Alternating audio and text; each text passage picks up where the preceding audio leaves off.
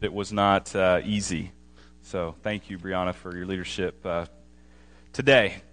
Turn to Mark chapter 5 in our study of the book of Mark. Mark chapter 5. Mark has 16 chapters. We're through four of them, so we're a fourth done with our study. And today we begin in verse 1 of Mark chapter 5. Now, in preaching classes, or homiletics classes, as the seminary likes to call them, you're taught that it's good to start a sermon with what's called a hook. A hook is a joke or an anecdote or some dramatic story that draws the congregation into your teaching. And generally speaking, starting a sermon with a hook is good advice. That's why I often start with a joke that few of you find funny. Um, or like last week, I started with a question about fear. That was my attempt at a hook. And the hook can relax people or it can engage people, or at the very least, it begins to put our minds, all of our minds, on the same set of tracks. But there are some portions of Scripture that don't need that. Sometimes there is so much drama and, and intrigue in the very text itself that the words just simply need to be read. The story becomes sort of its own compelling motivation uh, to listen to what's being said. And our text for this morning is one of those stories. If this is not the most interesting incident in the life of the Lord Jesus, I'm really not sure what is. It's an event so descriptive and so riveting and so strange and, and fascinating that merely reading it, I think, will get your attention all by itself. So if you're not in Mark chapter 5, turn there we're going to dive in and read verses 1 through 20. Mark, inspired by the Spirit, writes this They came to the other side of the sea, to the country of the Gerasenes. And when Jesus had stepped out of the boat, immediately there met him out of the tombs a man with an unclean spirit. He lived amongst the tombs, and no one could bind him anymore, not even with a chain for he had often been bound with shackles and chains, but he wrenched the chains apart, and he broke the shackles in pieces. No one had the strength to subdue him. Night and day among the tombs and on the mountains, he was always crying out and bruising himself with stones. And when he saw Jesus from afar, he ran and fell down before him, and crying out with a loud voice, he said, What have you to do with me, Jesus? Son of the Most High God. I adjure you by God, do not torment me. For he was saying to him, Come out of the man, you unclean spirit. And Jesus asked him, What is your name? He replied, My name is Legion, for we are many. And he begged him earnestly not to send them out of the country. Now a great herd of pigs was feeding there on the hillside, and they begged him, saying, Send us to the pigs, let us enter them. So he gave them permission. And the unclean spirits came out and entered the pigs, and the herd, numbering about 2,000, rushed down the steep bank into the sea and were drowned in the sea. The herdsmen fled and told it in the city and in the country, and people came to see what it was that had happened. And they came to Jesus and saw the demon possessed man, the one who had had the legion, sitting there, clothed and in his right mind, and they were afraid.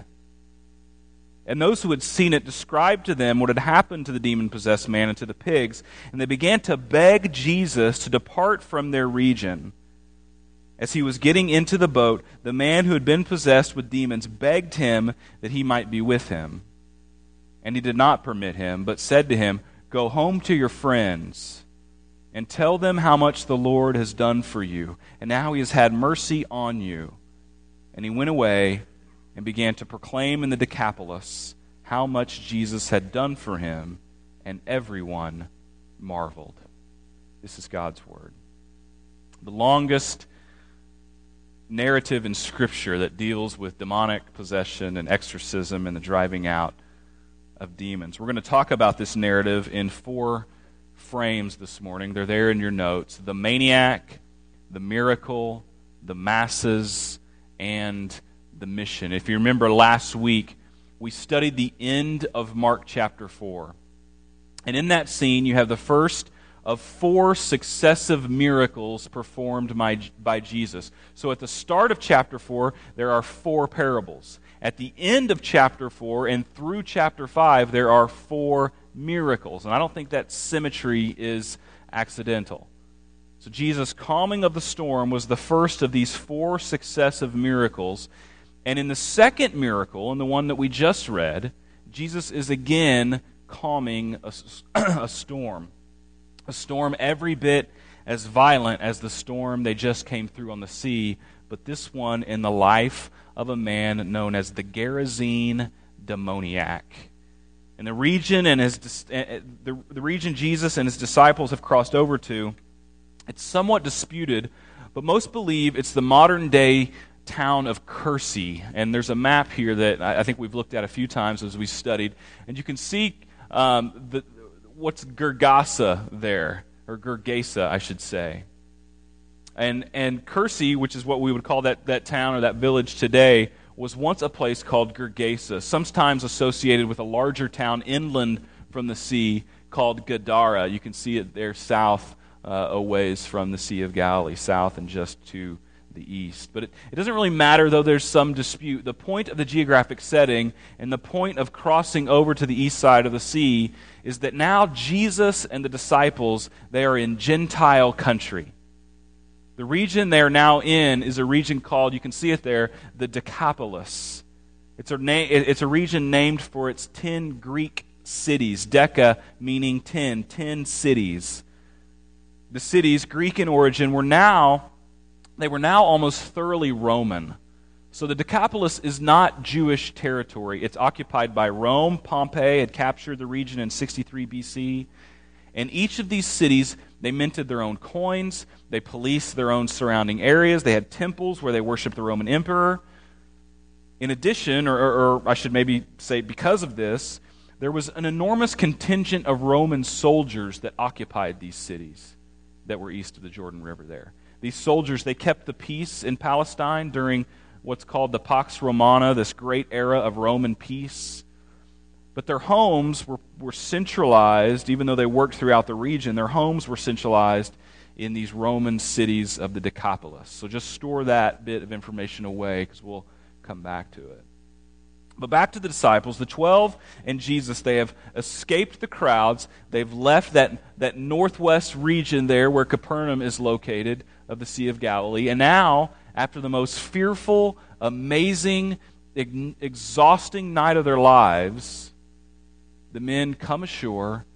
They're seeking rest, needing a break from row, rowing all night and, and seeing Jesus perform the greatest natural miracle they've ever imagined and what happens? They immediately encounter a madman. So there will be no rest, at least not for them.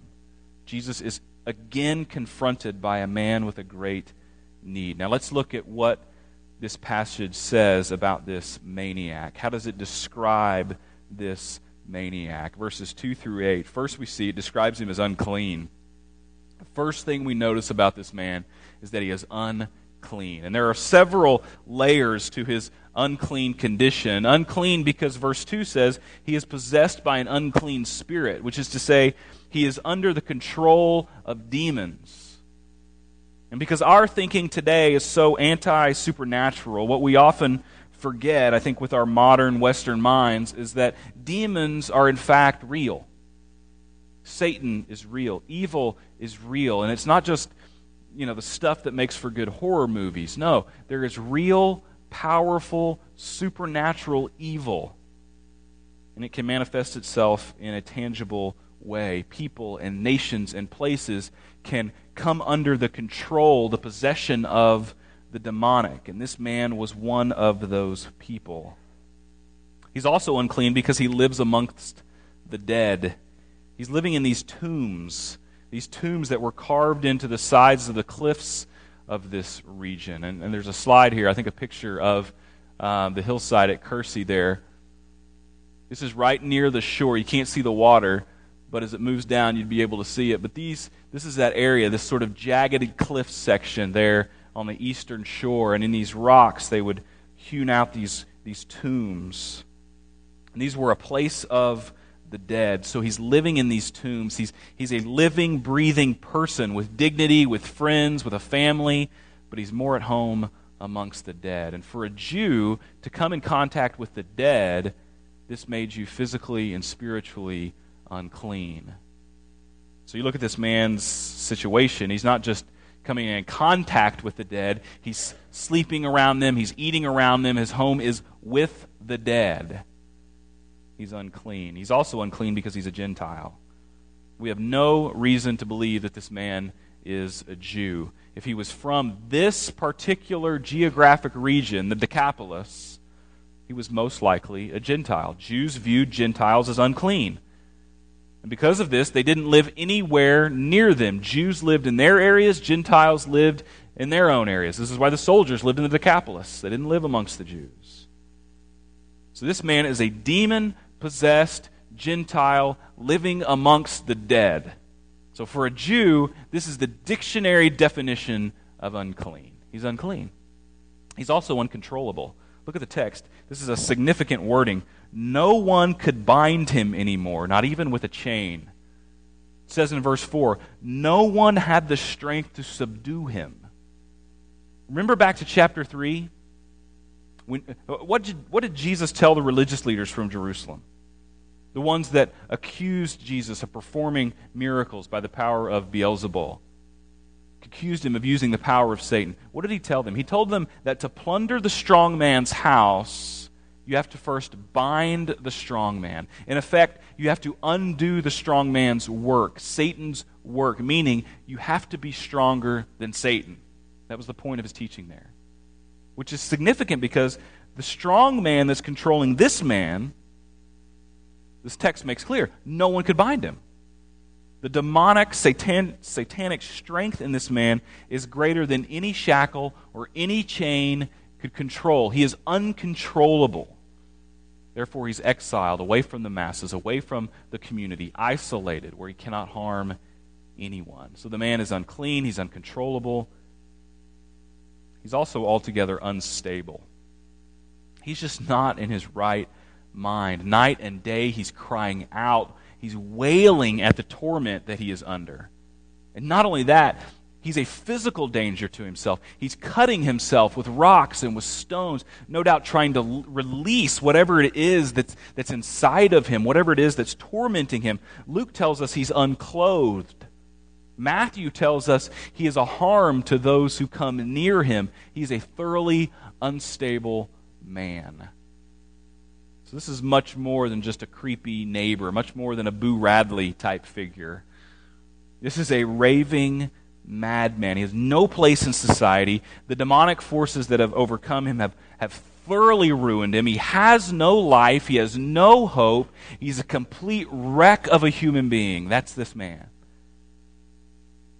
Yet, under the control of the dark forces within him, when he sees Jesus, he sees Jesus comes, come ashore, he runs to him. Don't you know the disciples were happy? You have this naked, bloody, raging demoniac running to Jesus. And he falls down before him in fright and in submission. He falls down before him, and the unclean spirits begin to plead with Jesus that he not torment them. Bit of an irony there. As they've been tormenting this man, they're asking Jesus to not torment them. But what's striking to me is the mere distant presence of Jesus on the shore causes this man, this man that no one could control, to grovel in submission at the feet of Christ. The presence of Jesus absolutely cuts him to his knees and makes him a beggar. Now, demons may not love the truth like the Christian, but they know the truth better than any Christian. They know who Jesus is, and they're trying to get out ahead of whatever he might be planning to do to them. That's what we see here. So the evil spirit says, What do you have to do with me? Then he addresses the Messiah, calls him, calls him Jesus, Son of the Most High God. And that address is not only a recognition of who Jesus is, it's also an address that acknowledges the great power that Jesus possesses. The Most High God is the name El Elyon. It means God the sovereign. The Most High means sovereign, above all others, higher than all others, in utter control of all things. All throughout the first four chapters of Mark, Jesus has been appealing to his divinity through his teaching and his miracles, proclaiming his divine nature. This is his primary agenda. And his lordship is a truth claim that the disciples, the disciples are confused and frightened by. The religious leaders want to kill him for it. His family thinks he's crazy, but the demons, the demons actually get it. For the second time in the book, they call him El Elyon, Son of the Most High God. So that's the first eight chap- verses of the chapter, a vivid description of this maniac welcoming Jesus, welcoming, a loosely defined term, to the eastern shore of the sea. Next, we have the miracle itself, verses 9 through 13. The first thing Jesus asks as he summons the unclean spirit out of this man is he asks him his name. He asks the demon possessed man his name, and the unclean spirit answers. He answers in the plural, My name is Legion, for we are many. So, given that answer, it's apparent that Jesus is dealing with not one unclean spirit, but with a demonic concentration of evil, a demonic concentration. So, he has more than one demon. He has a great multitude of unclean spirits, and this is underscored by the fact that this concentration of demons is named Legion which is a profoundly significant detail. This, most, this might be the most significant detail in the entire story. A legion of Roman soldiers numbered about five or 6,000 men. And I don't think that means that we can say that a concentration of 6,000 demons had taken control of this poor man. But I do think when Legion answers, For we are many, I don't think that's an understatement. Or, excuse me, I think that's an understatement, I should say. And I have to point out that the use of the name Legion is significant for two other reasons. One, because of who Mark's primary, primary readers are, and two, because of where this miracle is taking place. First, his primary readers are Christians in Rome. And because of the cruel and diabolical Emperor Nero, these early Roman believers, they're very unsure of their future in the city, and also really unsure of their future in general. And the name of the unclean spirit and what Jesus about, is about to do to it would be startling to these Roman first century readers. As for where this is taking place, I said earlier this miracle is taking place in the Decapolis, where many of the Roman soldiers who occupied the region were living. And so from Antioch to Beersheba, from Joppa to Jerash, first century Palestine was occupied by a Roman legion, specifically the 10th Roman legion. And it would be the 10th Roman legion under the command of the future Emperor Vespasian. He would destroy the temple in Jerusalem in 70 AD. Now, the 10th legion was one of the most famous of the legions of Rome. Rome had as many as 28 legions at one time, but the 10th had the reputation of being one of the most formidable. And the assignment to occupy and keep peace in Palestine was said to be the, the most dangerous of all the assignments in the empire. And just as the, the, the fifth flight training squadron, who, who Doug Stauffer, if you know Doug, he's about to take command over, he's about to take over the fifth. Just as the fifth out here at Vance has an emblem, they have an emblem, it's the spitting kitten. You guys recognize that patch? And I think the 33rd, they have a, they have a dragon on, on their on their patch. That's their emblem. Just as those squadrons today in our military have an emblem, the 10th Roman Legion had an emblem. Their emblem in the first century, sure enough, it was a boar, it was a pig.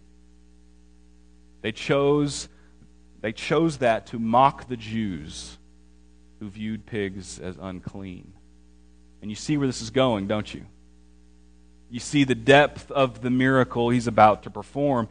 Jesus is saying, I don't just have power over demons, I don't just have spiritual power. I have political, I have military power, I have power over Rome, the 10th Roman legion. They may destroy the temple and all of Jerusalem, but I can dispose of them in an instant. So the unclean spirit in this man, his name is Legion, and this concentration of demonic spirits come to Jesus with a specific supplication, with a specific ask of him. Verse 10 says, They begged Jesus not to send them out of the country, which is simply an appeal not to be sent into the abyss. They recognize Christ's power over everything, even the abyss, and they don't want to go there. And so they see a herd of pigs on the hillside, and they beg Jesus to send them into the pigs. And verse 13 says he gave them permission. Like a kid asking for a cookie, the powerful demonic forces have to get permission from Jesus. The demons can do nothing without the permission and decree of Jesus Christ. And so Jesus permits them to enter into the pigs. But the demonic supplication ultimately leads to a demonic destruction. The herd of swine, numbering 2,000, it says, rushes down the steep bank on the eastern edge of the sea, and they drowned. Hundred thousand pounds of pig, 50 tons of pork destroyed. And because of the sheer volume of pigs involved, somebody is going to be angry about this. And it's not the folks from PETA. You know, PETA would, would you know, they would have been upset with Jesus, but that's not who we're going to be dealing with here. Let's look at the third point, verses 14 through 17, the masses. The herdsmen flee the scene. They go report what's happened.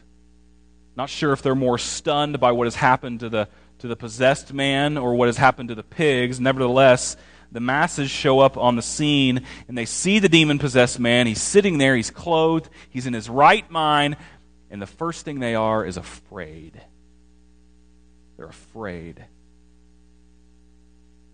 this group from the Decapolis, immediately they have reverence for Jesus.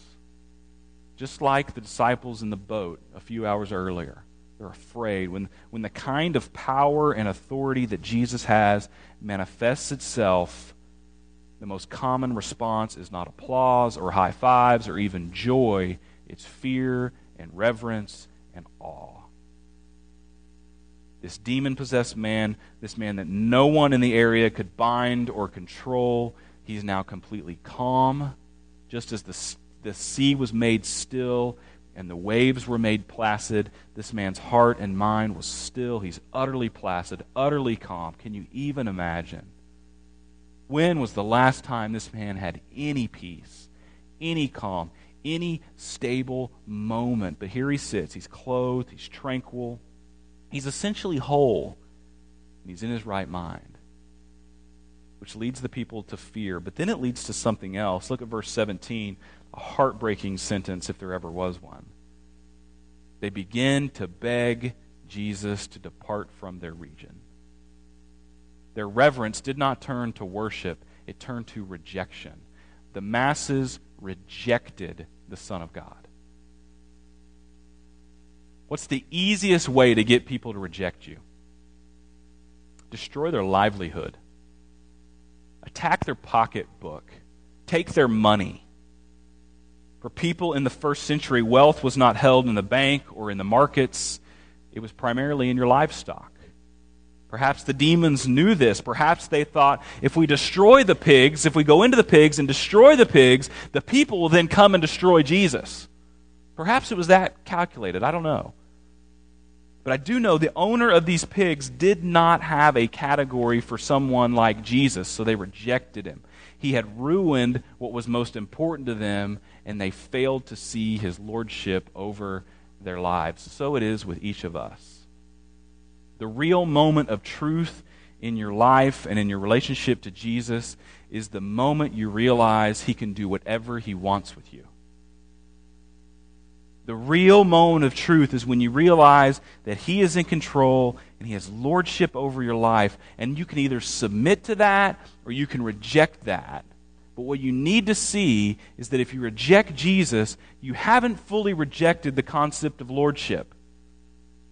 You've just made a decision about what kind of Lord you'll let rule over you. And perhaps it's money or freedom or power or certain social standing, when you reject the lordship of Christ, you haven't escaped authority. You've just given authority to something else. And it's something that doesn't love you and it doesn't care for you. And unlike Jesus, it doesn't have control over all things. Which brings us to the last point. We come full circle, full circle, back to the man who's been healed his heart stands in stark contrast to the masses. Look at verses 18 through 20. Verse 18 The man who had been possessed with demons begged Jesus that he might be with him. The masses wanted away from Jesus. He, this man, wants to be with Jesus. And did you notice that this is like the fourth or fifth time Jesus has been begged to do something? Did you notice that as you read through the story?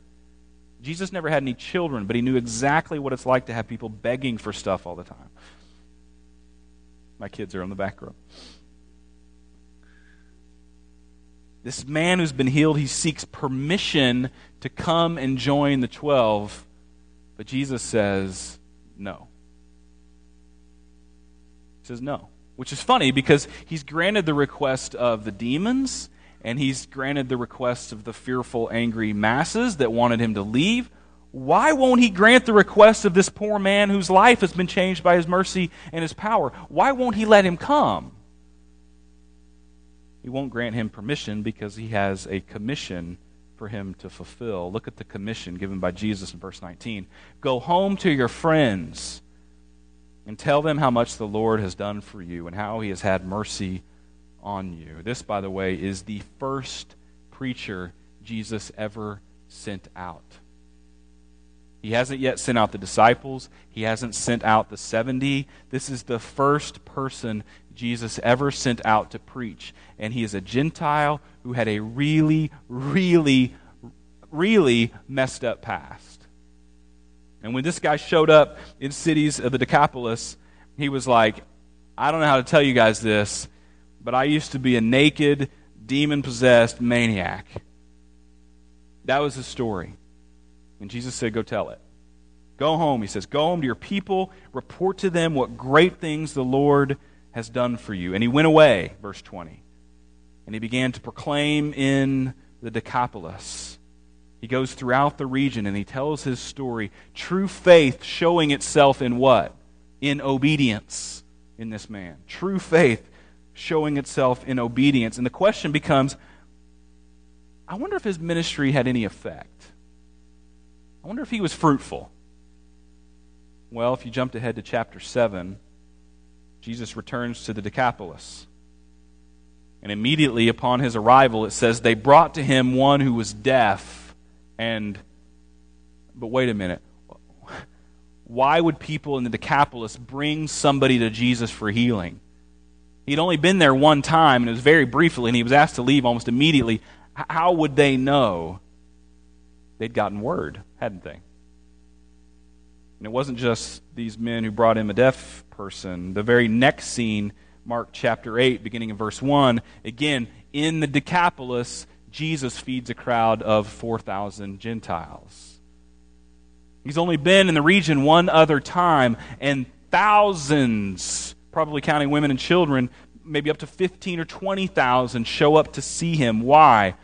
Because of this faithful, obedient man. This is wonderful. You say, well, maybe, maybe I'd be more obe- obedient if I just knew more Scripture. What? What did this guy know? He knew nothing. He knew he had been transformed. That is it. And so, what this teaches us is if you're a Christian, you don't have to be an expert in apologetics to share your faith. You don't have to know a bunch of Bible verses. You don't have to be able to answer every question about evolution or the age of the earth or predestination and free will. No. All you have to do is be a witness to what Christ has done in your life. If He has shown you mercy, you are qualified to tell others about His mercy. That's the example. I'll conclude with a couple of things. I just want to make this real practical as we close. One of the reasons I think Jesus sent the unclean spirits into the pigs, and we don't really know for sure, it's just this, this crazy thing. But one of the reasons I think he did it is when the 2,000 pigs rushed into the sea, destroying themselves, he wanted the man he had just healed to see it. He wanted the man to tangibly understand the power that had controlled him. In effect, Jesus wanted him to see exactly what he had been saved from. See that? Do you, do you, do you recognize at all what Jesus has saved you from? And it's not just hell, but it's a life of sin and destruction, a life that you can't break free from on your own, a life of bondage and despair and loneliness and pain and isolation. Do you recognize what He has saved you from? The power that had been over you. And so, what you see in this demoniac, you see a picture of all of us. He is unclean and uncontrollable and unstable. He is in slavery to evil and you may not think of yourself without Christ as evil, but the Bible describes every sinner as a slave to sin. That's what you and I are without Christ. We are slaves to sin. And what's so terrible about slavery? What's so terrible about slavery? In slavery, you can't help yourself. You belong to something or someone else that you can't break free from. You can't free yourself. You're in bondage. That's slavery. And the Bible says that we are slaves to sin and to evil. And so to think about that practically, have you ever have you ever found yourself doing something over and over again? Something you hate, something you actually despise. And nothing makes you feel more helpless than doing this thing. And after each time you do it, you say, okay, I'm not doing that again. I'm done with that. That's the very last time I go there. And a few hours go by, or maybe a few days go by, and then you're at it again. And it's this terrible, terrible cycle. And maybe when you started doing it, you did it because it made you feel strong, or it made you relax, or it gave you this sense of power. But now, over time, it's actually weakened you it's put you in, in shackles, and every time you go back to it, it's like adding another chain to whatever it is that you've been enslaved to. Can you connect at all with that? For some of you, it's a rotten relationship. For others of you, it might be, it might be substance abuse or pornography or your approach to food. But the something that has mastered you and the collective shame you feel over this thing or these things, that sense of desperation in your heart, what that is is slavery. Because you've tried. You've tried to overcome it, and you've, and you've doubled down your efforts, and you've looked to the example of others, and you've attempted different formulas, but you, in trying to free yourself, you fail every single time. And that just makes you more ashamed of yourself. And what is that? That's, that's slavery. And your fundamental problem is likely this. Your fundamental problem is what's keeping you shackled is, is this it's that you're not sure Jesus wants anything to do with your darkness. You think if you show him the evil and the darkness that grips you, that it will not be mercy that you find, that it will be torment that you find. Like Legion, who at Jesus' feet says, Don't torment me. That's your posture toward Jesus. And if that's your posture toward Jesus, why would you ever take the darkest parts of you to someone who you thought would torment you? You wouldn't. And so you keep your chains. But this story tells us something very, very powerful. It tells us no matter how hopeless and lost and twisted and dark you are, no matter how enslaved and unclean the mercy of Jesus can come to you and it can clothe you. The mercy and grace of Jesus can give you rest and it, it can restore you fully. And some of you need that so badly today. In fact, I think most of us need it every day. We need that restoration that the gospel truth provides for us. And some of you have never, never laid hold of it. You've stayed shackled to your sin and to your darkness and your despair and whatever evil thing it is that has a hold of you. You've never taken it to Jesus. You've never given it to Him as a merciful King because you think He's going to smite you. But Jesus doesn't do smiting.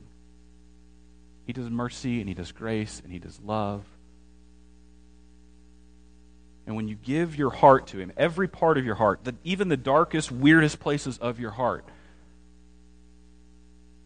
he showers you with mercy. And not only that, or perhaps I say, when that happens, you go on mission for Him.